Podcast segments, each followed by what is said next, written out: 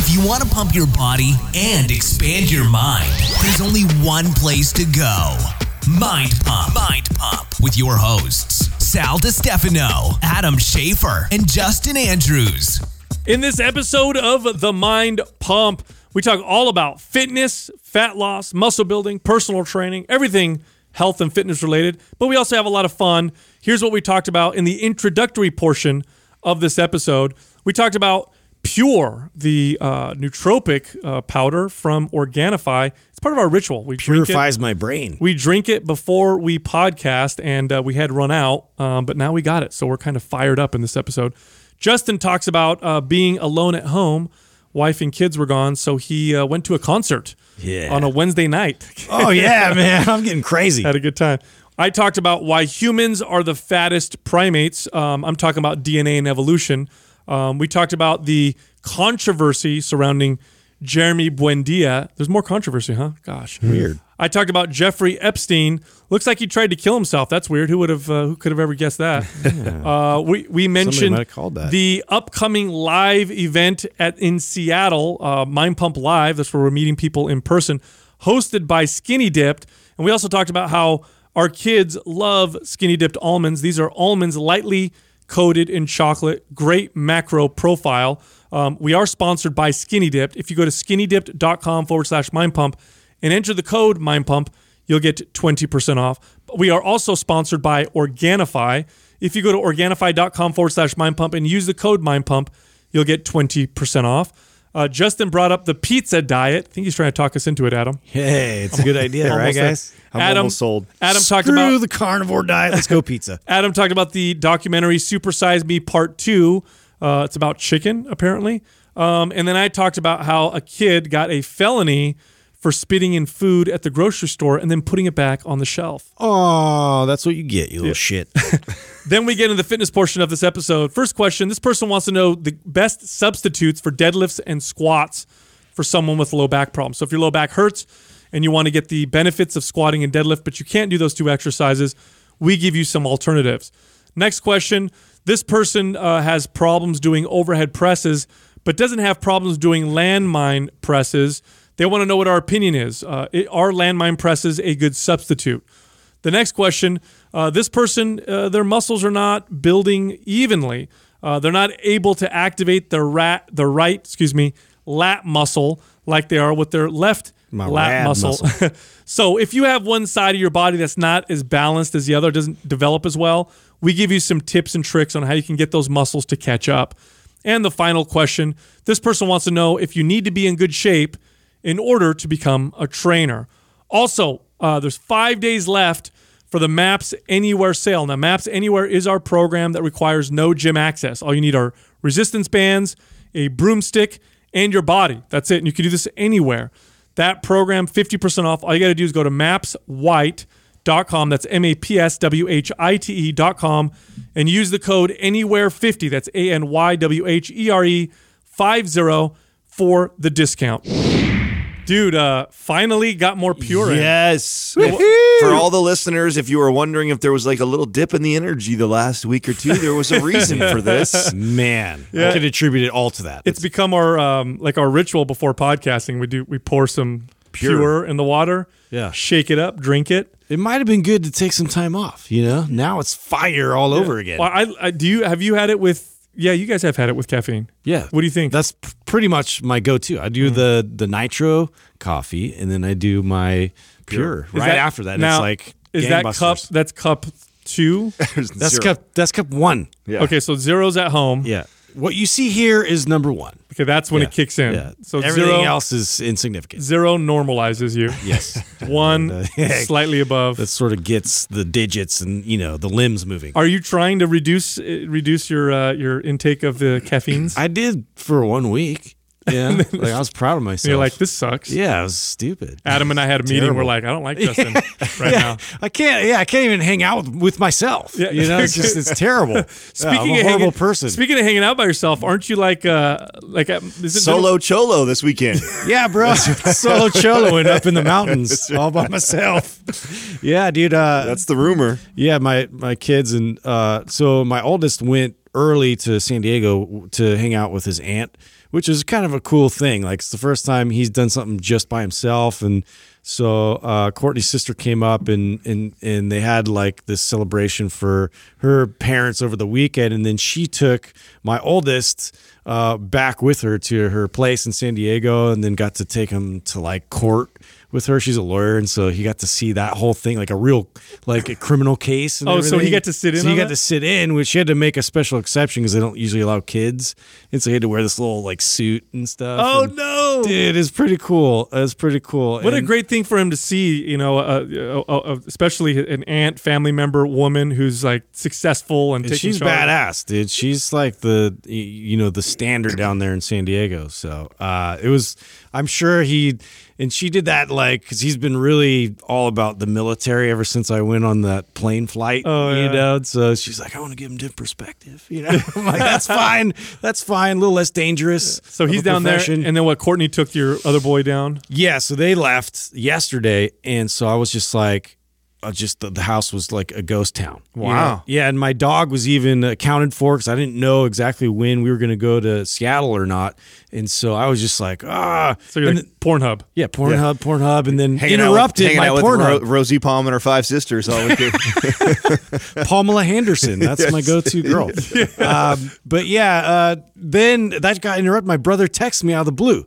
He's like, "Dude, Jack White is in town. Let's go hit it up." And I'm like, "What are you talking about?" Like, th- he was playing up in Oakland at the Fox Theater, and I was like, "I'm not doing anything. Let's go." So this, hold on a second, just for the audience to know, this is a Wednesday night. Yeah, yeah, it's super random and like yeah, 30 last minute. 38 year old, 39 year old Justin. I'm gonna go to the. I'm gonna go hang out at a. at a It's pretty funny. It feels like we're back in high school or something. it's uh. my me and my brother used to hit up some concerts. But yeah, it was a great show. The weird part, they took our phones. Well, we basically had to lock them up.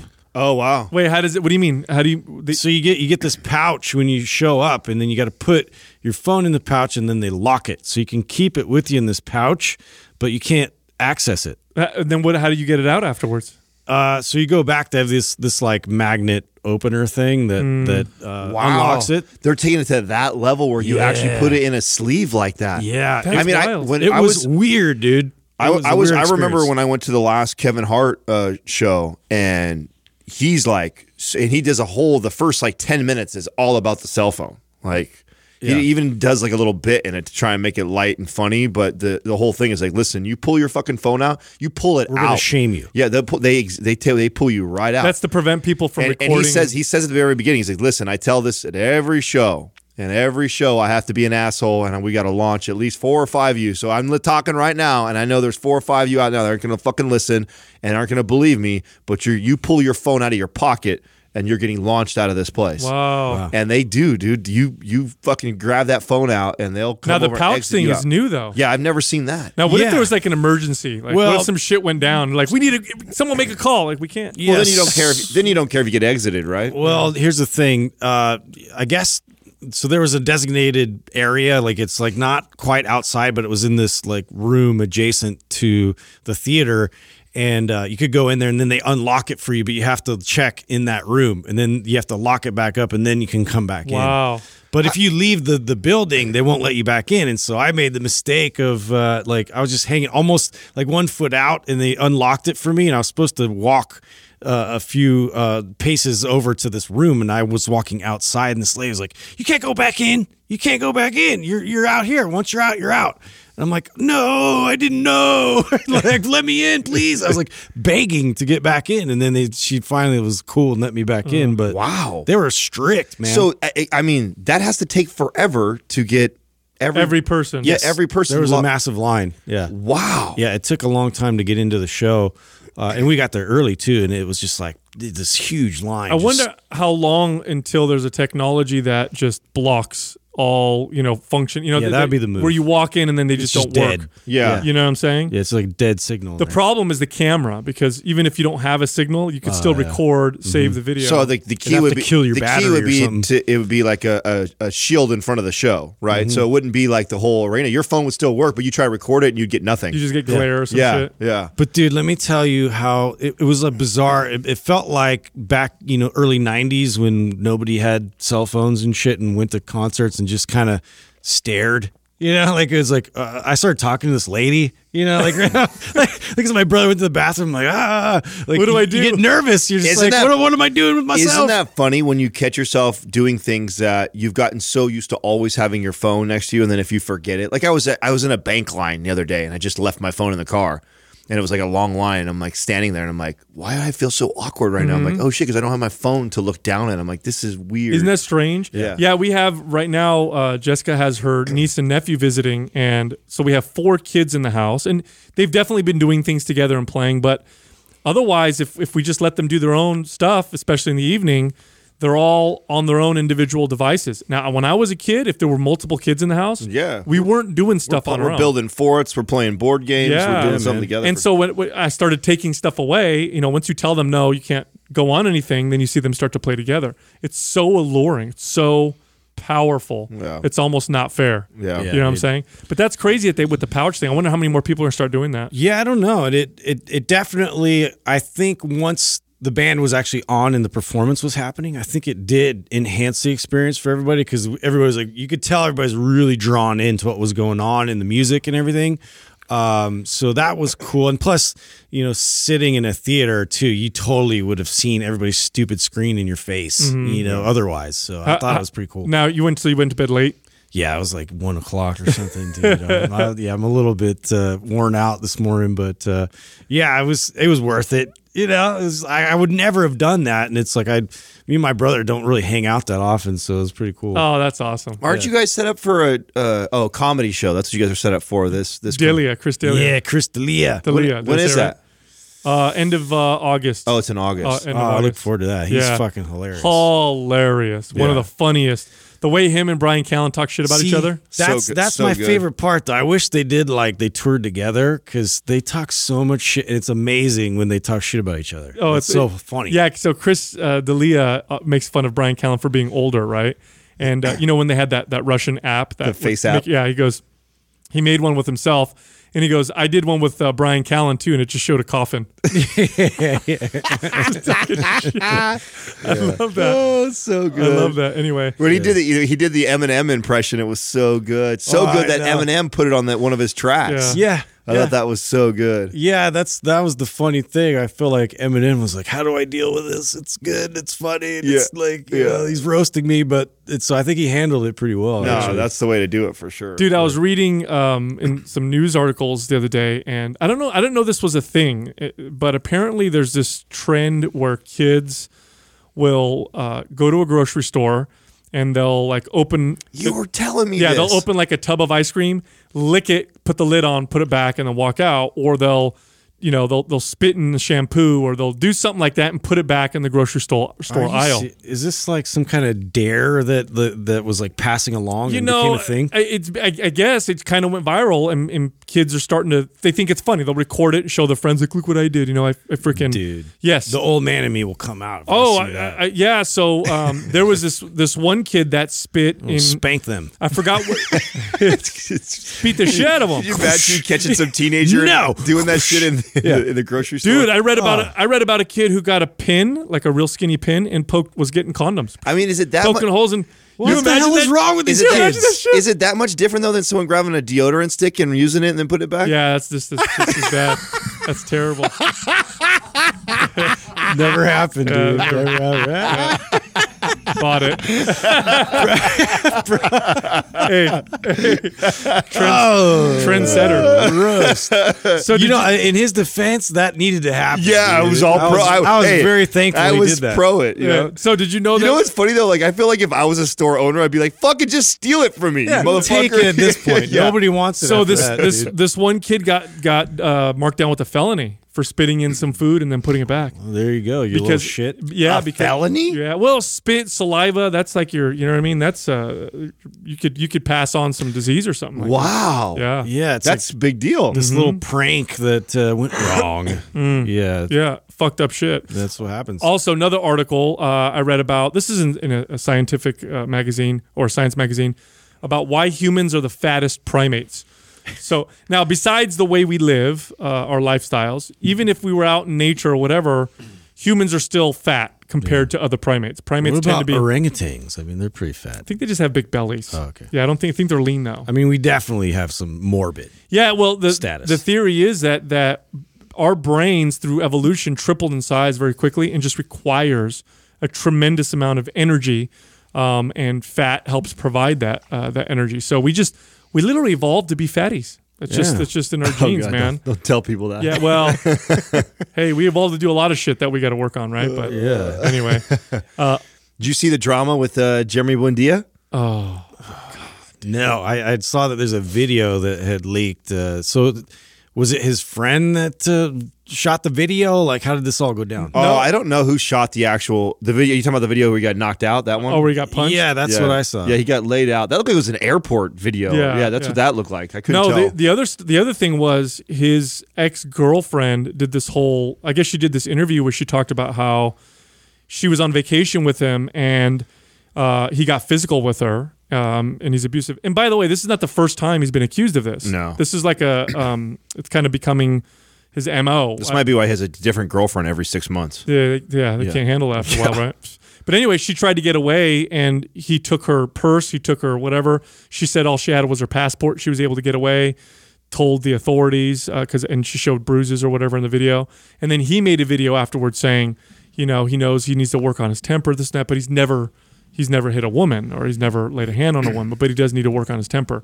I don't know, man. That's like the third accusation Yeah. from somebody. Well, was- I think he lost all his sponsors. I mean, he he tried to present it as if he decided to, you know, not partner with them or split up from them. But I think I think he's I think all his sponsors are getting pulled.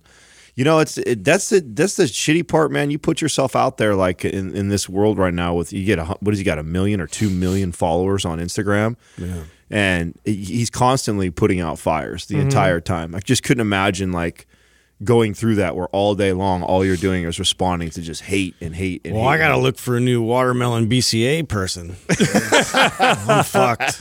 yeah, That was my go-to. yeah.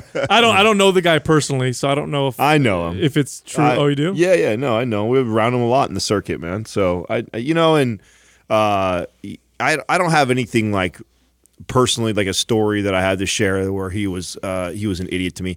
He has he has a uh, an arrogance about him, um, but he he never did anything uh, to me that would make me really not like him as a person. But you know how you get that when Yeah. you're around somebody, you can just kind of sense their character. And Sure. he has that uh, he has that about him. But that's also the Yeah, you're you're a champion right, right, and- right, right. Exactly. To me, it's it's no different than when you meet a, a, a pro athlete who's the shit and good at what they do. Like you get this kind of it, takes that kind of swagger and attitude Mm-hmm. a lot of times to to to rise to that place and. So he kind of has that about him, and I do know a lot of people that are connected to him that know all the personal stories of the the uh, uh, allegations that are being made with Mm. all of his physical being physical and shit. And I know people that have seen it in clubs, but I Oh, wow. Have never witnessed it myself and don't have anything personal against him. He's just, you know, it, it's unfortunate because he's just a bad representation of of the person. Like he, he was a champion for what three, four years Mm-hmm. in men's physique. So there's so many young kids that look up to him. You know, and it's just that's the thing that's unfortunate is like this is a kid Mm. that has got a million kids that are looking up to, and he's just a fucking bad example. Yeah, dude. Well, mean, terrible this- example. It's like a problem with athletes in in in general looking up to. ath- I'm not saying that this is what athletes do, but I'm saying actually looking up to anybody for an accomplishment is that we tend to idolize them. And so if you're a, a if you're a, an amazing basketball player, um, that's true. You're an amazing basketball player. You're one of the best or whatever. But that does not mean you're a good whatever else. It doesn't mean you're a good human Right. necessarily. And so one of the and, and this is a good lesson for parents to teach kids. This is I I tell my kids this all the time is you know, I know you like this person because they're really good at this one thing, but keep it to that. Like keep keep your admiration to that skill right there. Right. They do that very well. It does not mean that they're good at everything else. It doesn't mean they're a good human. Um, and it's just, you know, it's like a shortcut that our brain takes. You know, we see somebody that's successful and our brain automatically is like, oh, that person is must also be smart. Right. Or they must also have, you know, great good opinions about whatever else. It's just not true. I'm always in uh, th- during this this uh, this time that we're in right now with the social media and this the ability to become almost famous overnight. I, I I'm always so curious when things like this happen to someone at this level that are you know in the million, two million followers on how quickly that can turn. You know, Oh, like yeah. what like I, I I'm most interested to watch over and over the next six months. Like, does he completely fall off of his mm. pedestal? Is he does he lose all? I mean, at this point, you got to think that he's got he's probably generating I don't know somewhere between three hundred to six hundred thousand dollars a year off of you know program sales and supplements and all the other things that he's affiliated with and doing. Uh, and then and that's just my rough estimate of probably what he's doing. Who knows what he's making off of coaching and all the other stuff. So what happens to that? You know, does can he is he got a big enough pool that he can still maintain that and like pivot and move from that? I watched.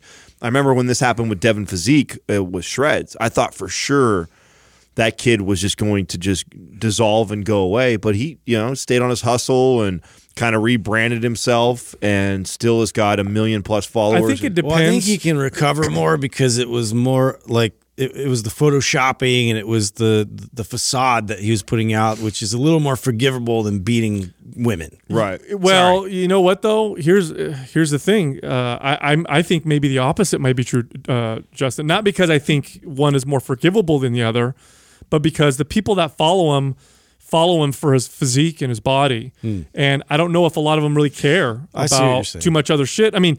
We saw it happen. You know, look at uh, was it Michael Vick, the, the the the player that got busted with the, the Yeah, dogfighting, Oh, yeah. and he lost a lot of popularity. But then he kept some of it because he was a good football player, and people kind of were like, "I just like watching him play football." Well, like, did you guys hear what recently happened to Jon Jones again? So, No, like, I mean, people are trying to find anything about him uh, to take him down. I mean, he's definitely lost a lot of favor, but he's still champion. Like, he's still like kicking ass. Yeah. But like, I guess he was in uh, uh, some strip club. I mean, duh, you know, he's gonna be in a strip club, and and I guess like he wrestled one of the the waitresses there and was like roughhousing and stuff allegedly. And uh, I guess like came out like mm, four weeks later saying all this like all these accusations came out and there's a bunch of people there. No video no nothing but one her uh, sort of word versus his. And so I guess yeah like he uh, apparently he roughed her up was the was Dude, the thing he he's a train wreck. But you know what's funny? At some point, when you become a target, you're fucked. You can't do shit. You know what I mean? You can't like don't cut anyone off. Like be he's a target now too. Oh yeah, like like his fan base had really turned on him. Yeah. because of well, and it's it's tough because I mean he failed so many of those tests, and he's just know. his track record is shit. You know, it's like, but you remember Mike Tyson? Like he he was the greatest of all time, and then he was just like doing crazy stuff. It's the same. Well, it's interesting because it, you don't see. I mean, you if you look at Jeremy's profile right now, I mean, I, I I'm not like tracking that carefully to see if it's like drastically changing, but it's not enough to where I notice it. Like he's still got millions of people paying attention to him. So it's it's weird. We live we live in a time too where we may talk shit about him and follow him and put stuff on him, but you still follow him. You're still connected to him. You're still interested in what's what's happening. So we're attracted to the drama. We're attracted to all that shit. For me, there's certain things that are are um, inexcusable, and um, when you're doing like things that, that involve violence, especially to people that, and I'm not accusing Jeremy, by the way. I don't know if it's all true. These are accusations, but if I know something to be true, and you're the kind of person that's going to be violent against people who um, can't defend themselves well against you, um, to me, you are that's almost at the bottom. I mean, the bottom being someone who does something to ch- you know people who do things to kids. That's got to be the bottom. Uh, you're just a you're a coward, um, and you're a, you're you're just a, a despicable person. You know, violence uh, isn't. Uh, uh, almost every time violence is inexcusable, but especially when you're somebody who's violent towards people you know you you know you know you're physically stronger, bigger, and you know more capable than. It just makes you such a, a massive coward. I really hate that. I hate that when you know when people uh, exert themselves that way. It's like let's see. I'd like to see you do that against somebody who's your own your well, own you size, saw it. and they usually got, don't. You got knocked out. You got fucking knocked out. It looked like. Because, so, and that's that's the truth, you know. Yeah. That's, Yep. these, these cowards tend to be like that. It's how bullies, uh, you know, a lot of times bullies are like this, where they, they pick on. I was that man. I, the fights I used to get when in when I was a kid was always against bullies because I couldn't stand that shit. They're always the most insecure in the room. Yep, Yeah, the bullies. and that's why they're doing that, make themselves feel better. hey, you brought something up on a, a, a few episodes ago on um, Jeffrey Epstein. And remind me the story and everything. And then I remember you called that like watched something happen to him and didn't shit come out. Yeah, dude, this is weird, bro. These conspiracy theories write themselves. so remind me who he is again. So he was the billionaire who um, they they were they brought him in because of uh, underage sex trafficking. So having sex with uh, and with prostitutes um, that were underage or whatever. Um, and I guess there was all this evidence, and he's very connected to a lot. He's, he's to a lot of very very powerful people. There's a lot of rumors. He owns an island, um, and there's a lot of rumors that he would fly very powerful celebrities and politicians and you know just powerful figures onto this island and he had a bunch of underage you know uh, prostitutes there that they would have sex with whatever whatever and flying back. There was this was a big rumor. Anyway he got off on a in just a ridiculous slap on the wrist originally. Like it was like club fed. He could go in and out whenever he pleased. Uh, he barely got any punishment for it. And everybody's like this is insane. This shouldn't happen. Well anyway the case got reopened because apparently new evidence uh, emerged, and everybody's like excited to hear because maybe he's going to start to flip on people. Because what'll end up Start happening, naming names, yeah, yeah. because if they have a lot of shit on him, he might be like, they might give him a plea deal. All right, fine. Look, we'll either put you in, in, in prison of life, or you'll get ten years if you tell us, you know, what happened with these people. Because there are plane records. There's records of his private jet. Dude, if you're him, you are not saying a fucking word. Well, or you are and getting a plea deal. That's Yeah, the but- fear. Yeah, I, s- I mean, you Bro, gotta, dudes flip on the mafia. You know who knows? Yeah, I You guess know what that's I'm saying? true. I guess that's true. You know that's scary. I don't know if I'd be more scared though of the mafia or the fucking government. some of these politi- people. Yeah, the politicians, They're bro. more gangsters. Yeah, exactly. The Well, gangsters. hey, well, who protects you from the mafia? The government. Who's going to protect the government? He's going to have to go to the mafia. yeah. Can you guys hide me oh, real quick? man. But Yeah. anyway, on these plane logs, he, I mean, all these very powerful people. Bill Clinton was on this plane, and you know, Bill's got a, you know, Clinton's got a terrible reputation. He was on there something like a dozen times, several of which without his Secret Service, which is weird. Why would he tell a Secret Service? So hmm. everybody's like, oh my god, and this is all part of this huge conspiracy that there's this pedophilia ring of you know powerful politicians and whatever. So anyway, this guy gets taken in, and I told you guys, oh fuck, they got him. They're going to reopen some of these cases. No, you totally called this. and I said, watch something happen to him. Fucking A. Something happened to him, dude. It looked like he either tried to commit suicide or somebody tried to kill him. They found him on the floor of his cell, blue, almost dead, like he like someone Like, had choked he him. He broke his neck, right? Something. From doing something. Now he's alive. He's not dead. So uh, br- this is like a movie, dude. dude, either that was like a like a hardcore message, or yeah, he was trying to end it all. It well, didn't work out. I mean, to be fair, or someone tried to end him and they didn't finish the job. Now, Right. now, to be fair, it wouldn't take much to get him killed because if he's an accused pedophile, all you got to do is put him in population. Yep. Yeah. yeah, they'll handle it there. And and and and if you're, let's say, you're a powerful person and you don't want him to say anything, that's what you're going to make sure happens. Make sure you put him in in, in regular population. He's a billionaire, so already these motherfuckers don't like him. Right. And on top of it, dude was accused of you know uh, Yeah. of, of you know having sex with Children. underage, yeah, prostitute, whatever. He's going to get killed in prison. So it might have just been that. It might have been that they just put him in with regular people, knowing what was going to happen, turned a blind eye. All right, let's see. Could have been that. It could have been, of course, the conspiracy could be that it's a message, which is like, we're going to almost kill you just to let you know that. you know, that, that we could have if we wanted to. Or they Not failed. sure it's coincidental. Is, Yeah. is my opinion. this just came out, right? this just happened, dude. Wow. Isn't that crazy? Yeah. Well, I mean, God, when they start busting these these sex rings, they start finding. I don't know if people are going to want to know what's on the other end of this, man. It might be. It might be. I, I've read some conspiracy theories that have tied some of the most powerful people you could think of, some of the most beloved people. You remember how shocked people were when Bill Cosby stuff came out? oh yeah, It would be worse. we than didn't that. want to believe it. We it would be worse than that. So speaking of the, along these lines, I, I'm going to put this on the podcast because I know we always have somebody who's got a great recommendation for me. I would love to read a book on the the show that I'm watching right now, Loudest Voices, which is the Russell Crowe and telling the whole Fox story. Because the deeper this show gets in, the more intrigued I am with all the behind the scenes shit that was happening, uh, and the, and how the Me Too evolvement was evolved. So anybody that has a good book recommendation, I would love to read a book that's uh, along the lines of this. So maybe someone could share that with me. You've got to watch it. I'm, I'm gonna check it out. Yeah, you need to watch it. I know that it's right up your alley as far as things that you would you would dig Well, and enjoy. politics is nasty, bro. It's a nasty world. It's a na- media, politics, all that stuff is so. Just corrupt and dirty. Oh, dude! Right now, what's happening with the whole investigation of the Russian probe, and you had m- m- you know Mueller speaking or whatever. It's just what a circus! What an Yeah. absolute circus! And it's all it's the word that's you know we understand what politics means in the office, right? When we're like, ah, we hate politics. It's just a bunch of positioning and you know angling or whatever. Oh man, at that level. Well, they're it's showing on this show. That's why I'm so curious to how accurate this is. Is they're sh- they're showing him as this fucking. He would videotape these. He would hire them, and they'd be like, you know, cheerleaders. He's like purely hiring them off of you know for sexual purposes. Brings them in, and then like uses that power to allow them to get TV time or whatever like that. Oh, wow. And then videotapes them like uh, that Hollywood producer or director guy. What was his name? That guy- Epstein? Ep- yeah. Was it Epstein? Not Epstein. No, that's who we just talked who we about. just talked about. Weinstein. Weinstein. Weinstein. Why do they all sound Steen? Yeah. No, no, What the hell? But yeah, Weinstein. Yeah. Yeah. that was the other guy that, that went down for that shit. Yeah. You know what though? This shit's been happening for a long time, man. And Yeah. it's like, let me ask you guys a question. This, if let's say you're an adult, this is gonna be touchy. Let's say you're an adult, uh, you're an actor or an actress. Okay, so we're not talking about kids here. You're you're you're 20, 21, whatever, and you get invited to go at a party, and there's directors and producers there, and you willingly you know, ha- have sex or, or, or offer that to these people to get your role.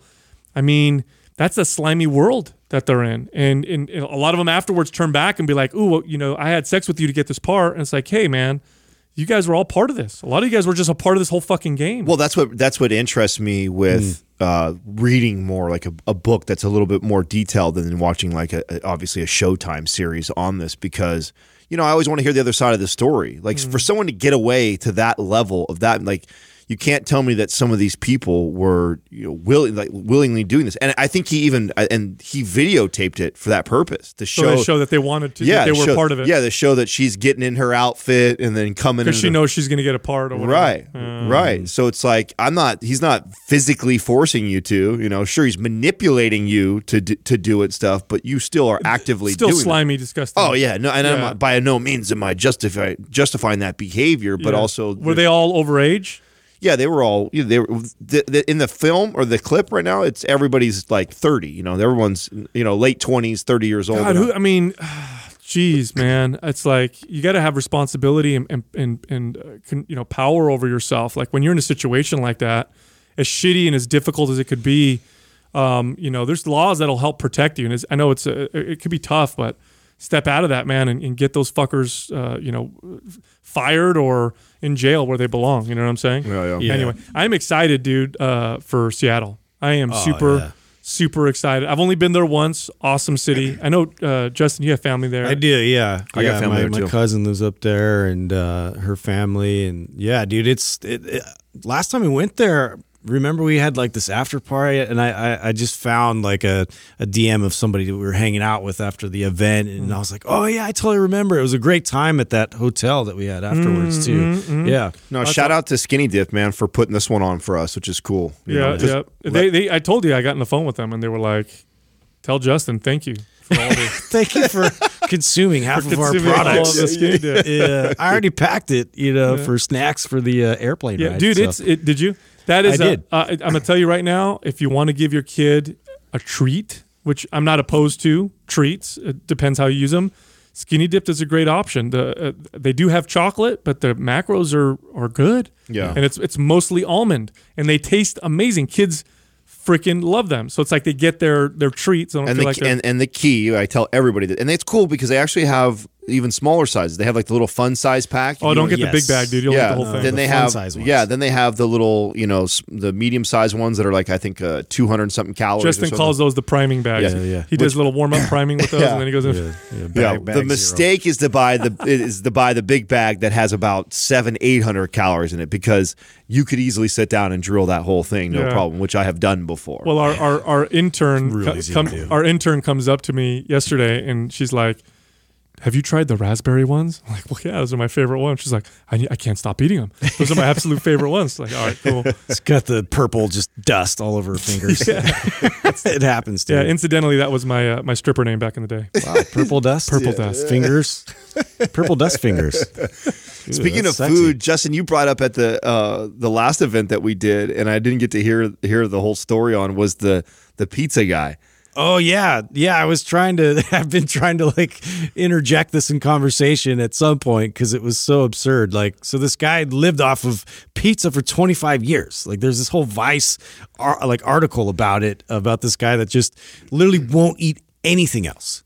Like nothing else. Like pizza is his only food that he's he's eaten, and he's Now- surviving somehow. Wow. Well, this this is just so this is a great thing to point out to people when we're like, I eat carnivore and I feel great. It's like, well, Well, let's uh, let's this guy weigh this pizza, out a little yeah, bit. This guy ate pizza for 25 years and he didn't, Yeah. he didn't Yeah, seem to die either. So there's there's actually a backstory to it, and like the reason why, I guess. So uh, he had some like when he was five or six, he's had some bad experiences where he like his mom would drop him off at his aunt's or something that would like f- force him to eat this stew that he really hated, and it was like all these vegetables and like like normal stuff, like like you know meat and everything in a stew, but like refused, and so like he would get beat and then like had to go into this closet and and waited out until his mom showed up and then he would leave. And so he was like traumatized Of course, there's some deep rooted reason for this, right? Like this all came out in his therapy and then like i guess like his sister fed him some some poisonous mushrooms and like he had to get rushed to the hospital. Oh my God. so anyway he has this like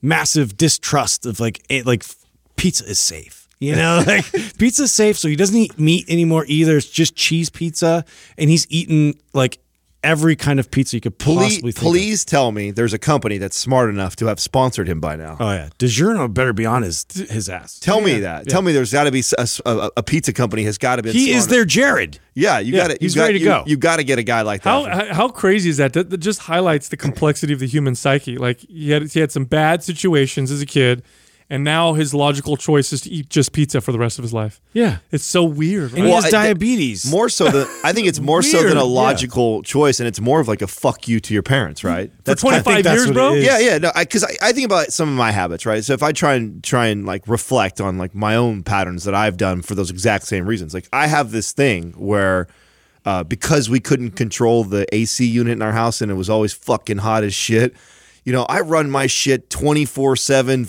Ice cold, beyond colder than what I even like it. You know what I'm saying? You're wearing a fucking jacket. Yeah, yeah, dude. You know what I'm saying? Like, and I know that's partially because because I remember my first apartment. i remember doing it. being 17, moving out, and that was the first thing, man. I did. It was like I dropped the thermometer all the way to the bottom. It was like, and I'd Oh, run it when I'm not home. Fuck it. You know what I'm saying? Like, I remember coming That- over to your house, and then you had all like the Playboys out there. Yeah, yeah, that's like another, I, yeah. That's another thing. I grew up very conservatively. Like that was. I remember being in trouble for my mom finding a, a you know a porno tape when I was like 16 years old or whatever. So you know when I bought my house, I fucking had Playboy towels. I had Yeah. Playboys on my coffee oh table. yeah, you know what I'm saying. So I was like, oh, it's cool in here. so I, like this totally place. get that. You know what I'm saying. So I think it's more of that than it is like. I just picture the girls that came over your house. Oh you know my what I mean? God, And then yeah, after, yeah, what then- was their reaction? and then at first? afterwards, they're surprised when you're not, you don't want to be committed to them. It's like, Oh, what do you mean? bro. I got fucking Playboy everything in my house. You know what's funny, and, and this is to to all the young boys that are coming up. Like the irony in it is that exactly that's the message that you're sending when you're that guy, and it's funny because it the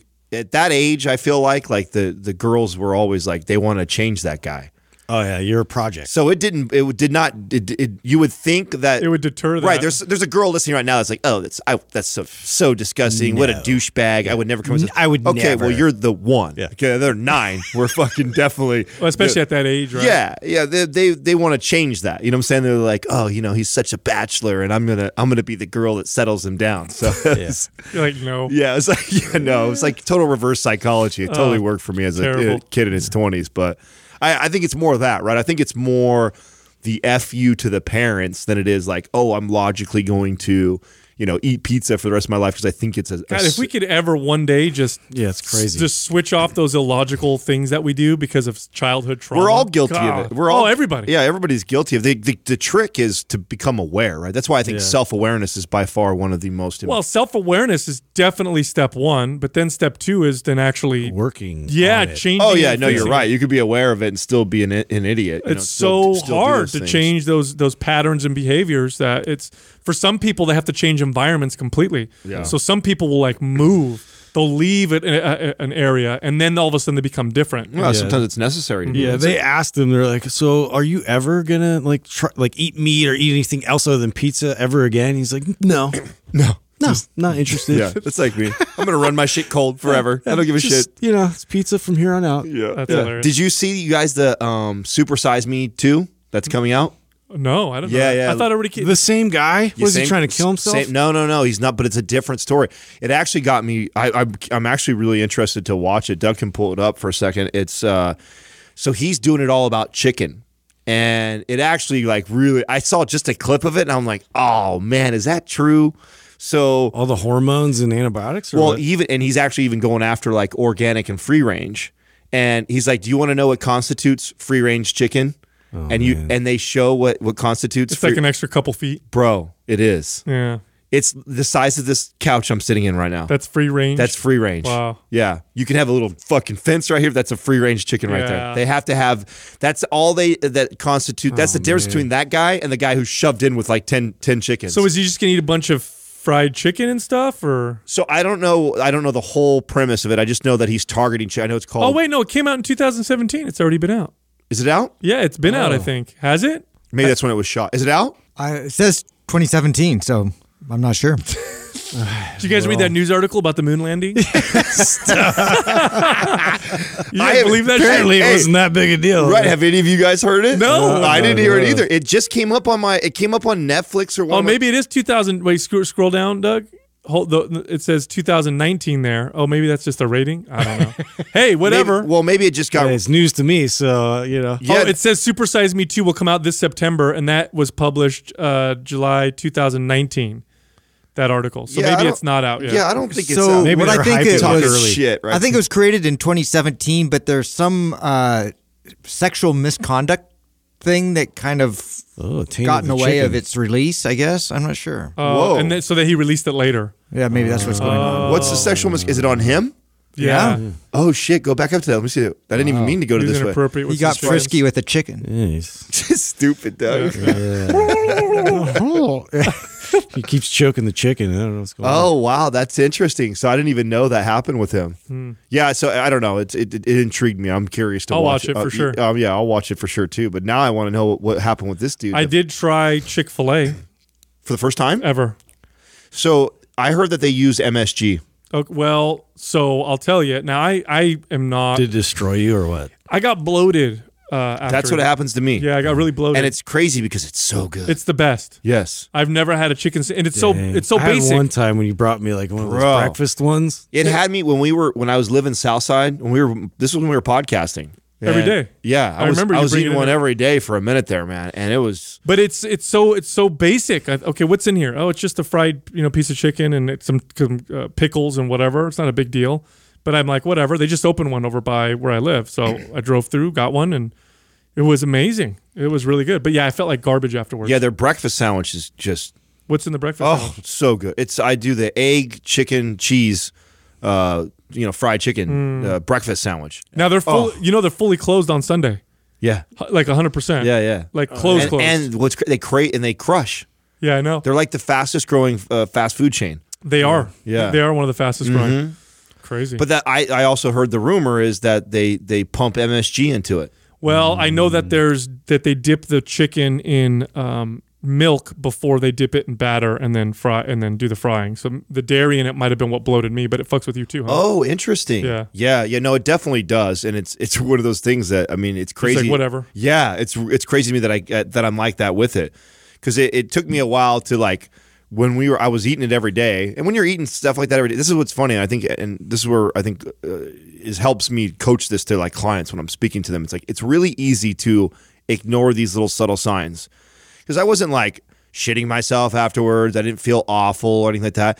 It just would be I'd have this kind of bloat. But I then would- you have it every day. yeah, and you have it every day. You just oh, I- that's how I look right now. I'm not fucking shredded Adam right now. I'm a little soft right now, so I have this. So maybe I'm and I'm or maybe I'm holding some water. Mm-hmm. So you don't really think about it because it's not really bothering you until you do it consistently like that, and then you have the discipline to remove it consistently. And then pay attention, and then then go back again and reintroduce it, but be aware and watch. And then you go like, and I did that enough times now because I loved it so much. I was like, man, I don't want to let this go. And so I would I would run it for a while consistently, pull it out, reintroduce it, notice it, uh, do it again. About the third time, I'm like, yeah, this shit's fucking me up. I can't. I shouldn't be eating this as But much as I love it. But it was delicious as hell. Yeah. It was amazing. Better than best fried chicken I've ever had. yeah. This Quah's brought to you by Organifi. For those days you fall short on getting your organic veggies or whole food nutrition, Organifi fills the gap with laboratory tested certified organic superfoods to help give your health and performance the added edge. Try Organifi totally risk free for 60 days by going to Organifi.com. That's O R G A N I F I.com and use the coupon code MINDPUMP for 20% off at checkout. All right, the first question is from Blackburn7171. What are the best substitutes for deadlifts and squats for someone with severe lower back problems? Okay, so this is a very, very common question. Um, now, I do want to say this before I give you some subs- substitutes.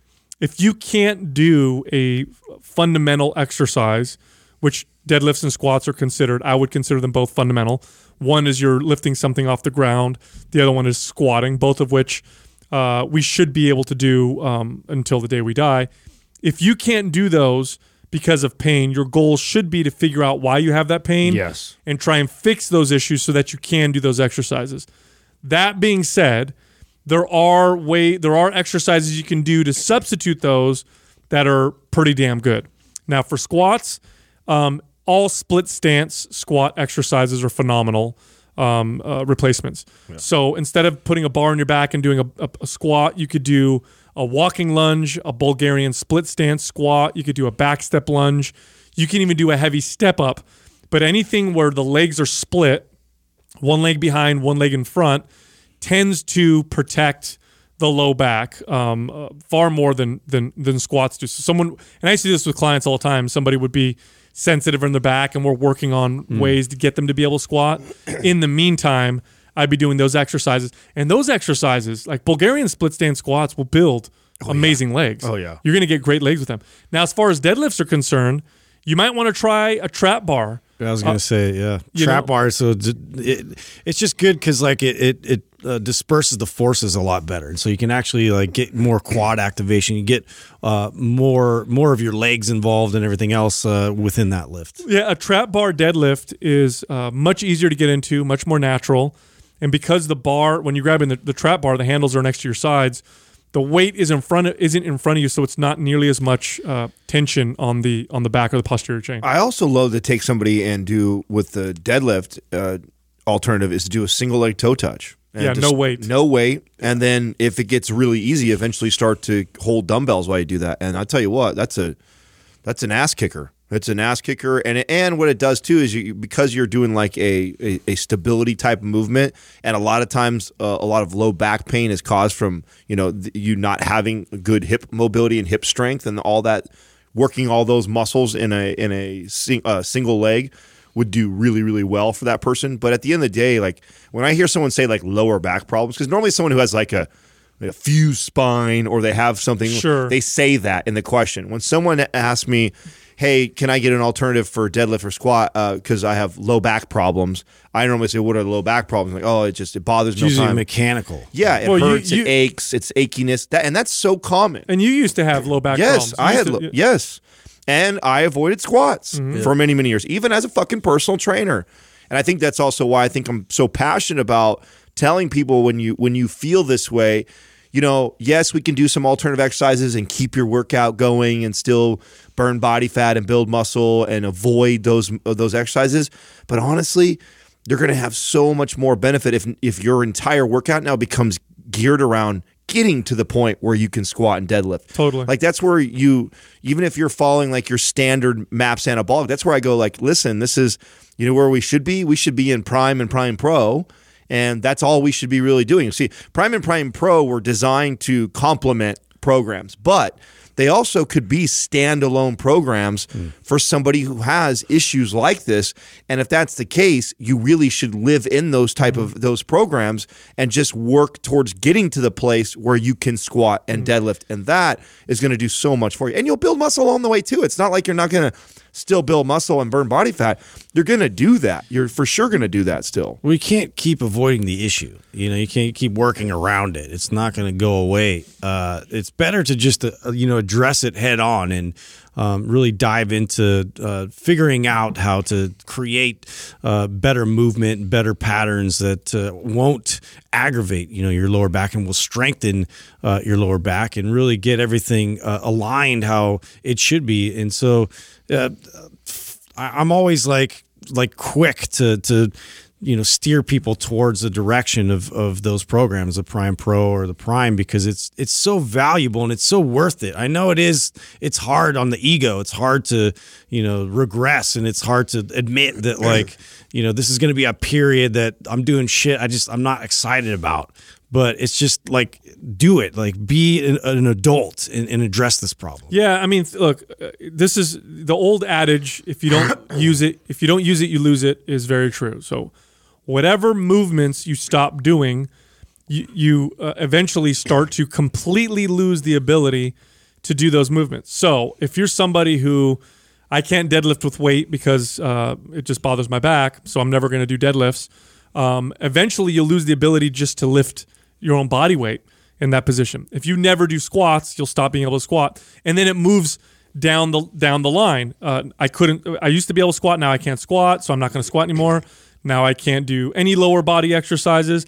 Now I can't get out of a chair very good, and I can't walk very well. And I've seen this. I used to train people in advanced age, and it was it's rarely ever like, oh, yesterday I used to be able to reach over my head, and now I can't. It's not like that. It's just slowly over time. And again, I, I had this conversation yesterday with my, my dad. My dad came up to visit uh, to see the baby and uh, came up with his wife, uh, Gail, and she's a little bit older than even he is. And she used to ride horses, and she can't anymore because she's got all this hip pain going on. And she's actually looking into potentially doing surgery. And we were talking about this. And I was explaining to her that, you know, the fact that you can move around and you can do things now, um, you know, I would highly recommend us working on your hip mobility first before you decide just go to surgery. And so she was totally open ears and listening. And we were discussing this. And I'm like, here's the thing like, at one point, you get to like like my uncle, who's another situation where you become in so much chronic pain from that that you're taking the pills to numb that you're taking the cortisone shots every few weeks to to get you get you through.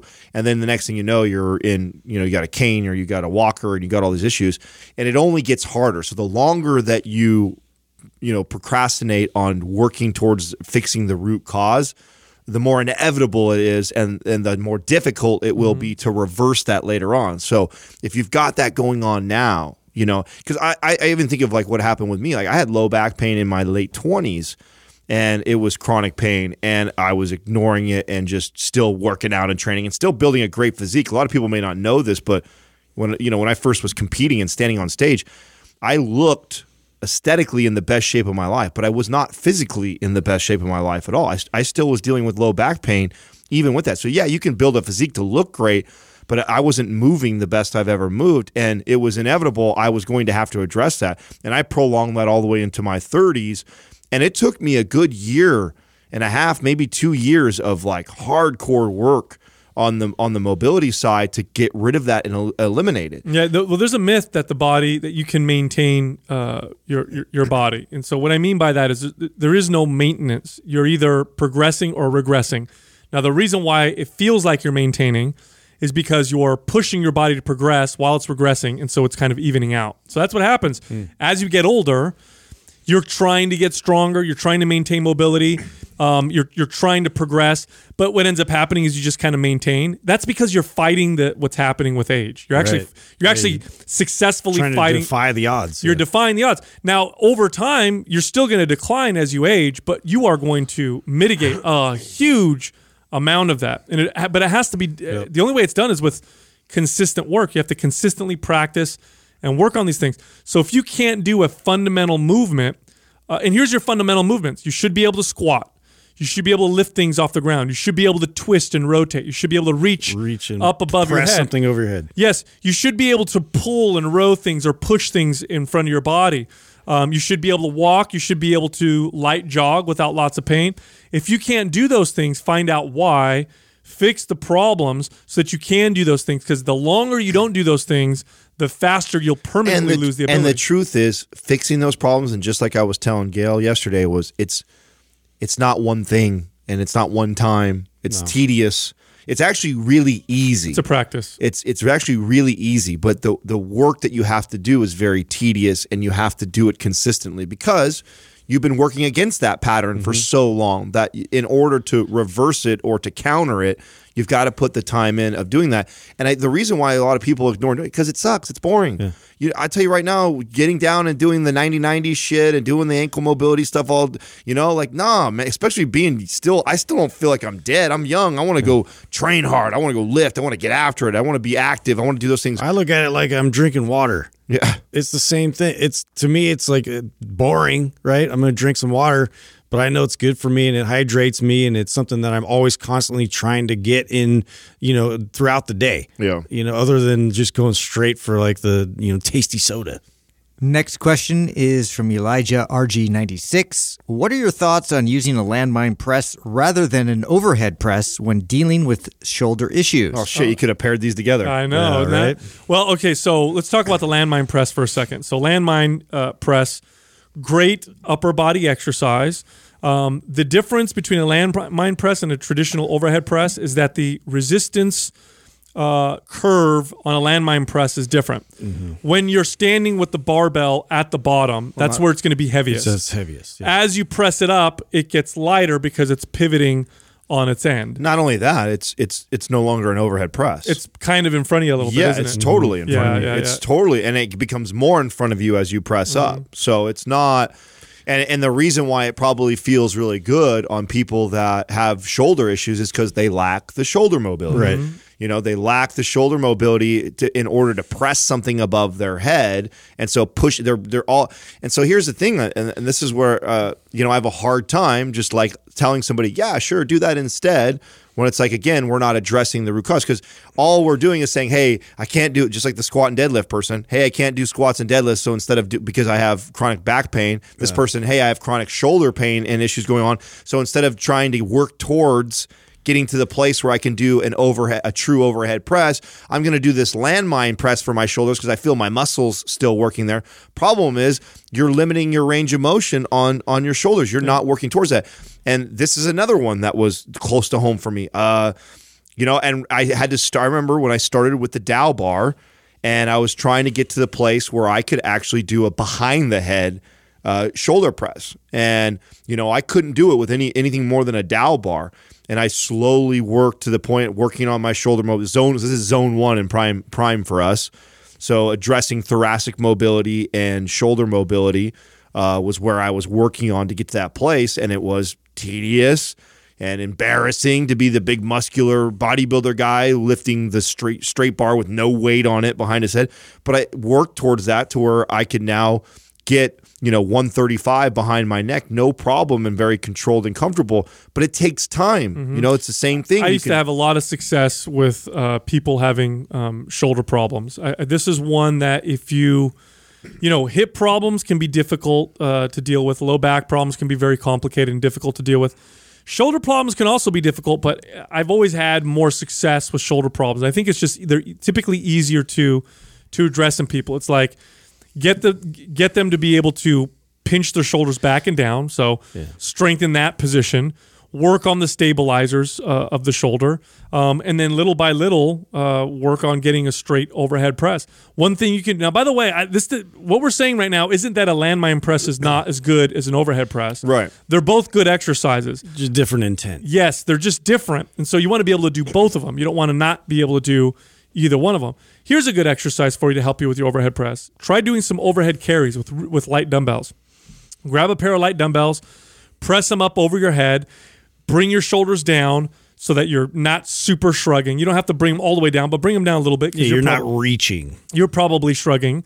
Um, bring them up straight up above your head, lock your elbows out, nice and tall, brace your core, and walk for like 10 to 30 steps. Put them down, rest, and then repeat. Here's the other thing you can do before you work out your shoulders and do overhead presses, do some light band pull aparts and some light rows to pull your shoulders back. That tends to be the issue because when the shoulders are rolled forward or shrugged, the shoulder joint's limited. Like right now, if you're listening right now, bring your shoulders forward and shrug your shoulder. Now, while holding that position, try and get your arm up as high as you possibly can. You'll notice you're not able to get it straight over your head. That's because that last part of the movement of getting the arm straight up over your head isn't the arm moving in the shoulder joint, it's the shoulder blade sliding down and, and making room. And so that's the part in my experience, isn't true for everybody because every individual is different, but in my experience, that tends to be where the issue is, is in the shoulder blade, not able not be able Yeah. to get it pulled back and down. And so then they're stuck in this forward. So I like that's why I like those scapular circles. I know a lot of times people don't really have like it's it's a mind muscle thing. It's a connection Yeah. thing. It's it's like really because people are unaware that their shoulders are are not they don't they don't have full retraction No. ability. They don't have uh, they, they don't know how to depress their shoulder blade down and to also then in turn you know bring it forward and elevate. And so that whole process is just great as a uh, a way to you know educate the body of like you know regain control over that specific joint of the body. Um, and and to do that, you can just do that against the wall or even do our, our shoulder circles as well. Dude, they they design machines around this. I've I've now because I've gone to a few gyms recently um, and worked out, and I, when I'm in a gym, um, because I normally work out my garage with free weights, I like to use machines just because it's it's different, and I, I usually don't work out with machines. So I'm like, okay, I'm already here. I'm going to use machines. And when I do the overhead press machines, you know what I've noticed? They've started designing this. It wasn't like this back in the day. Back in the day, the the, the shoulder press machines by Nautilus and other uh, manufacturers, the the machine pressed straight up over your head. They've now changed them to where most of them now press out here. front, yeah. Eh, Fucking weird. And I know why. It's because people so many issues. yes, people don't have the shoulder mobility. They don't have. They, everybody has forward shoulder. Right. So I'm on these shoulder machines, and it's almost like a high incline press. Yeah. And I'm like, what's going on? Well, they're exactly, and this is back to like the the red the, the caution tape everywhere. You know, the, our certifications they want you know ninety degree angles everywhere, and Yeah. it's it's it, it all feeds into that where the gym owner is not going to want it you know a certain way because it's going to hurt people's shoulders. Because yes, they are in a bad position to Yeah, begin with. Uh, Prone Cobra. Uh, you can watch a video uh, on our YouTube channel, Mind Pump TV. Prone Cobra is good to help with this scapular Excellent. retraction. Excellent move. Uh, handcuffs with rotation. Challenging as hell. Uh, yep, and that's good. another great one that we have on there. And here's one you can do uh, just for yourself. This is an easy one. Lay on your back um, and do like a snow angel almost. So you're laying on your back with your arms straight. Bring them up as high as you can, and then rotate your hands so that you can bring them up higher. See if you can bring your arms straight up above your head and keep them in contact with the floor. Gravity will help you. reach, roll, lift. Yeah. I mean, there's just a million So- awesome exercises. Yeah, and we didn't mention my actual favorite. So what I do before uh, almost every shoulder workout uh, is actually I do a suspension trainer W. So suspension trainer W's uh, are awesome because you get external r- rotation, you get retraction and depression. Rear delt uh, gets uh, included in there too. So all the muscles that really are responsible for getting you self into that position, and you can modify it with a suspension trainer on how much resistance. So if you're really weak and that's really challenging, you don't have to lean back that far at all, and you can really just work on the mechanics of it. And as you progress, you can you can actually make it a, a greater angle. So suspension trainer or TRX right ropes. The, most gyms now have those. Uh, and doing a W, uh, you can look that exercise. But up. again, the theme is work on the mobility. yeah, yeah. Next question is from Andrew Lemberg. How would you address uneven activation of muscle groups? For example, my right lat activating more fully than my left during some pulling exercises.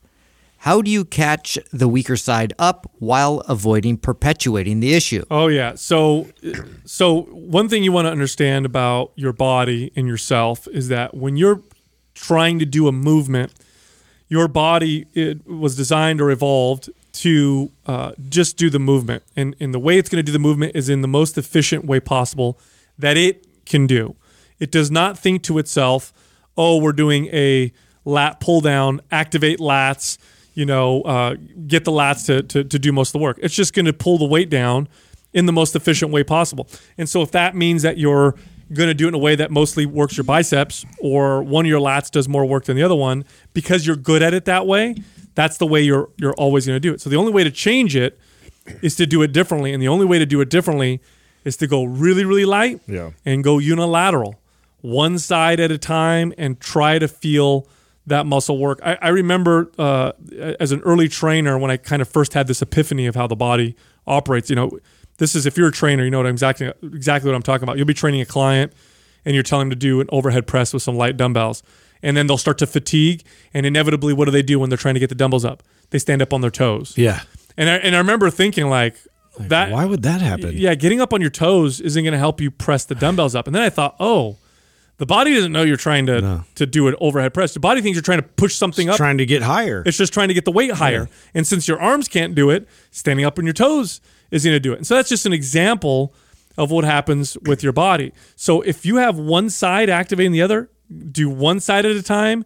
You have to go really light. And you have to feel and squeeze and understand that muscle, and also learn how to prime. Prime. Priming makes a, a, a absolute huge difference. But I can't tell you how long this takes.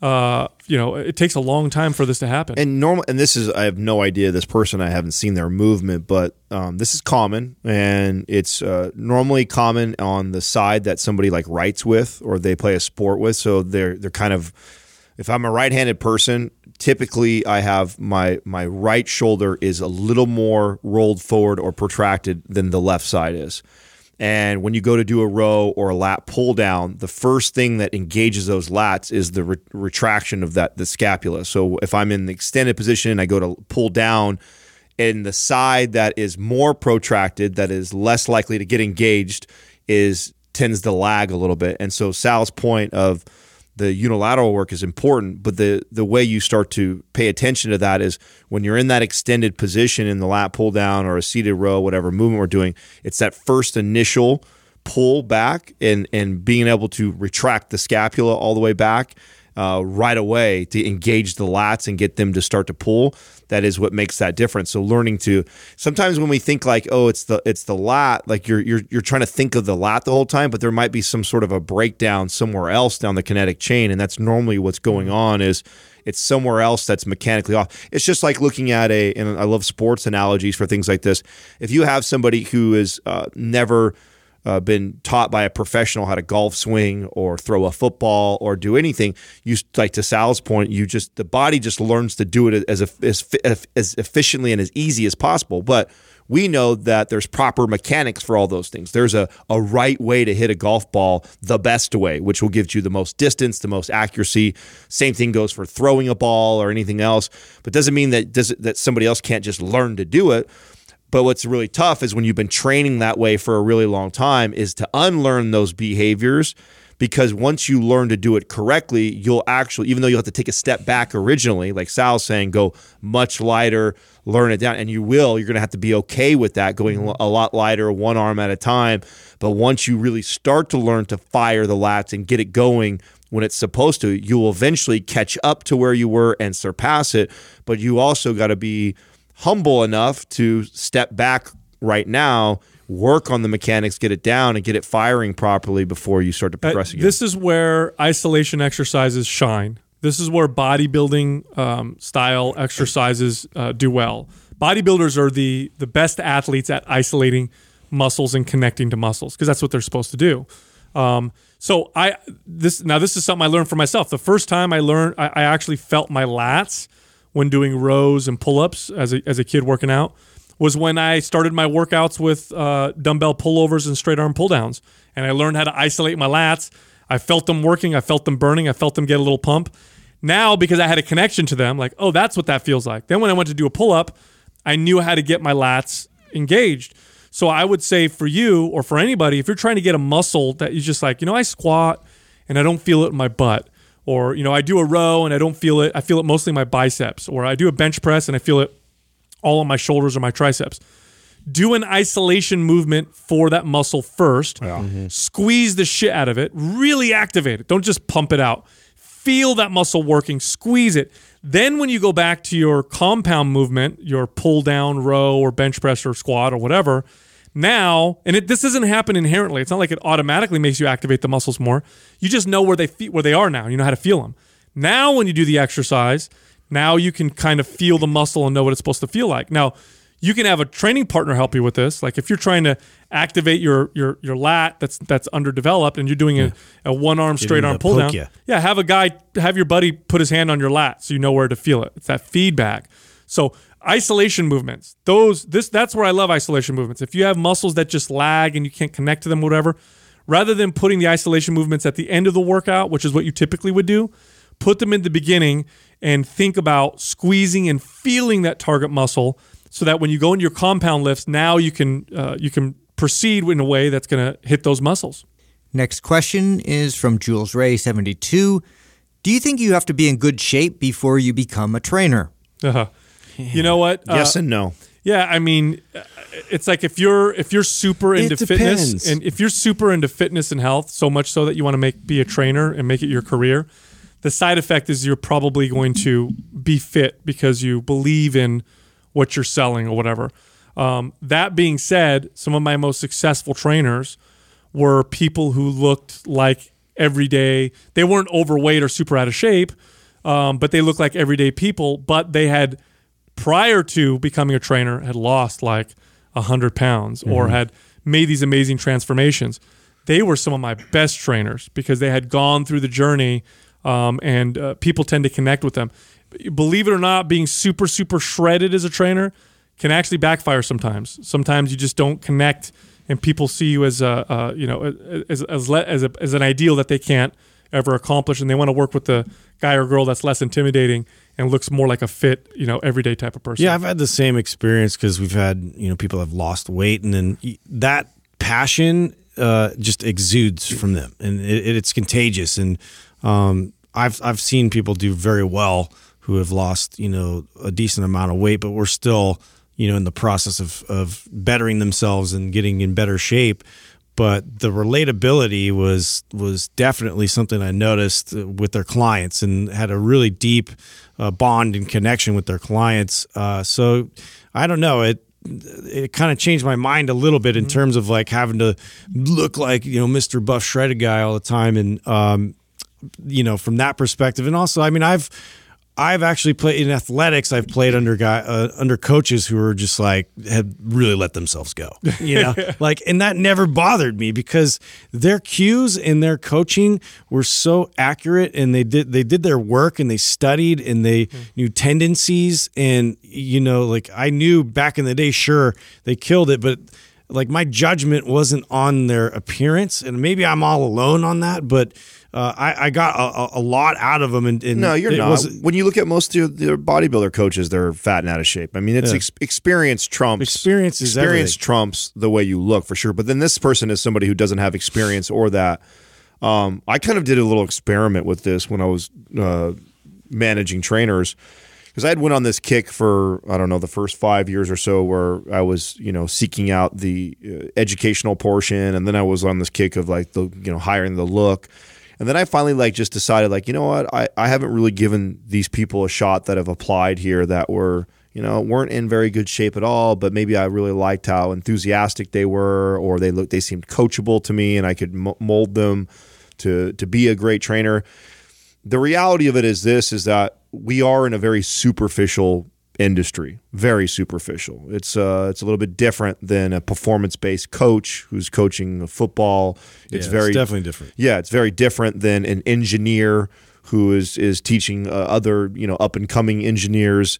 I mean, we're in a in a space that you know ninety percent of the people that are deciding to get in shape, unfortunately, are just are, mm-hmm. are fueled by their own insecurities that they want to look a different way. They don't like the way they look. They want so unfortunately, it's it's very challenging if you're not going to be in good shape. And good, there's a very wide range. Yeah, of you don't you don't need to be shredded. Yeah, yeah, You just can't be like visibly unhealthy. like Yeah. take care of yourself. That's I mean, look, look, it's okay. Um, fitness is a lifestyle. Okay, uh, if you uh, are looking to hire a trainer, your goal is obviously to look better, but ideally you'd want to be fit and healthy and look better forever. And in order to do that, as a good trainer, you're going to communicate to them that this is a lifestyle. This is not a temporary thing. We're going to change behaviors and do this forever. And so you're it's you're not unlike a preacher of a religion. You really aren't. It's it's it's very very similar. Now, one of the things that has killed religions in the past were priests that were sleeping with prostitutes and doing drugs and people that didn't practice Yeah. what they preach. Now, the person can't follow you around and see your lifestyle. All they their judgment is how you look. And if you're visibly unhealthy and out of shape, to that person, it's going to be very hard for you to make a case uh, for this lifestyle because you you look like a hypocrite. Yeah. not Hy- hypocrisy. Not to mention that there's also, uh, you know, when you going back to kind of Justin's point about experience and how much that can be valued, even if you're someone who's out of shape. There's something to be said about somebody who has taken themselves to getting into really good shape and that experience. So whether you maintain Mm-hmm. the, you know, really really good shape all the time versus somebody who like, oh yeah, I've been in I've been in good shape. I've taken myself all the way there. I think that's an important thing to have learned as a trainer. Whether you maintain that 6% or 7% body fat, I don't think that's necessary at all. But I think there's a lot of value in the lessons that are learned in taking yourself to a place that a lot of people are probably going to ask you to take them to. And if you've never taken yourself there, then a lot of the, the pitfalls, the challenges uh, that that come You're not going to know how to coach them. Right. so I, it's less it's less about how you look there, and it's more about your knowledge and experience of taking yourself there that I think also become important. So I, I remember one time I used to uh, love to, um, you know, uh, what's the word when you're when you're scouting? I used to love scouting uh, staff from different um, fields, people outside of fitness, um, in particular for my sales guys. And I remember one time I went to go buy shoes at, at Foot Locker, and the dude helping me was just phenomenal communicator, super likable. And um, he was a little bit overweight, and so I started talking to him, and he asked me what I did, and I told him I managed a gym. I'm like, "Man, you, how much they pay you here?" And he told me, "I'm like, you'll make more money if you work for me in a gym." And he goes, "Oh," he's like, "Well, I, I started working out six months ago, and I've lost like 60 pounds." And he shows me his driver's license, and sure enough, he did. And I'm like, "This would be a great person to work in my gym." And he wasn't a trainer; he was a sales guy. He still worked in a gym though, but he was phenomenal because he could relate to all the people that were coming in just getting started. And then one of the things that he would do is he would show his own before and after. Be like, Yeah. look, it's possible. Oh, and you know what? It worked. Totally. That guy sold so many memberships to people because he had kind of been in their shoes six months prior. But to both your guys' point, he was trying to better himself, and that was something like he could show. Like, and it wasn't like a, a hip- like no hypocrisy in that whole process to where it's like do as I say, not as I do, kind of a thing. It's it's it, it, like people can can smell that out, like the authenticity of it. So if you know if, if you're really trying to better them, and I mean, uh, again, like if if you, you might not be as like uh, much of a specimen as you once were, but you know you know that how to coach somebody to get to that point. Like there's value in that. the truth is, it's only one of maybe the five most important attributes, right? Like when you think of like the most important attributes to to have to be a successful trainer, being in good shape is only one of those. Mm-hmm. So if you are extremely good at communication and sales and your and knowledge, like that will trump all, day. I wasn't the most fit trainer. Right. I, I was an 18 year old kid trying to build muscle, but I was. If you saw me at the gym, you'd think that kid. Oh, that kid looks like Yeah. he maybe works out But sometimes. so I look at it like it's no different than the other attributes. Mm-hmm. I think if you were a fucking ripped, awesome trainer, but you are poor in communication, you're going to have just as much trouble or more trouble than the fat trainer. Mm-hmm. So I mean, every every one of these attributes I think play into the success of a, a personal trainer and. For me, as a, a a leader of trainers, I was always looking for somebody or looking for people that had a little bit of all of those, and then I wanted to develop all of them up, right? So, you know, j- this is only one of those. If you, but don't fool yourself that if you disregard one of those those attributes that I think are characteristics that make up a, a successful trainer, it's just going to be harder for Yep, you. yep. So and at the end of the day, you, you know, you have to have integrity. If you want to be successful in fitness, you have to have integrity. And if you're preaching fitness and health, but you're not practicing it, then you don't have integrity um, because you don't really believe in what you're preaching. You know, your actions will tell you a lot about what people actually actually believe. Um, and so, in a fit looking body is a side effect of that. But like we've been saying, you know, the last ten minutes here, fit. Uh, there's a wide range of fit. Um, you don't need to be shredded. You don't need to be the most amazing looking. Um, just don't just practice what you preach. The side effect of that will be you'll look pretty healthy and fit. Yep. Uh, and with that, go to mindpumpfree.com and download our guides. They're all absolutely free. You can also find us all on Instagram. You can find Justin at Mind Pump Justin. You can find me at Mind Pump Sal, and you can find Adam at Mind Pump Adam. Thank you for listening to Mind Pump. If your goal is to build and shape your body, dramatically improve your health and energy, and maximize your overall performance, check out our discounted RGB Super Bundle at mindpumpmedia.com. The RGB Super Bundle includes MAPS Anabolic, MAPS Performance, and MAPS Aesthetic. Nine months of phased expert exercise programming designed by Sal, Adam, and Justin to systematically transform the way your body looks, feels, and performs. With detailed workout blueprints and over 200 videos, the RGB Super Bundle is like having Sal, Adam, and Justin as your own personal trainers, but at a fraction of the price. The RGB Super Bundle has a full 30 day money back guarantee, and you can get it now plus other valuable free resources at mindpumpmedia.com. If you enjoy this show, please share the love by leaving us a five star rating and review on iTunes and by introducing Mind Pump to your friends and family. We thank you for your support, and until next time, this is Mind Pump.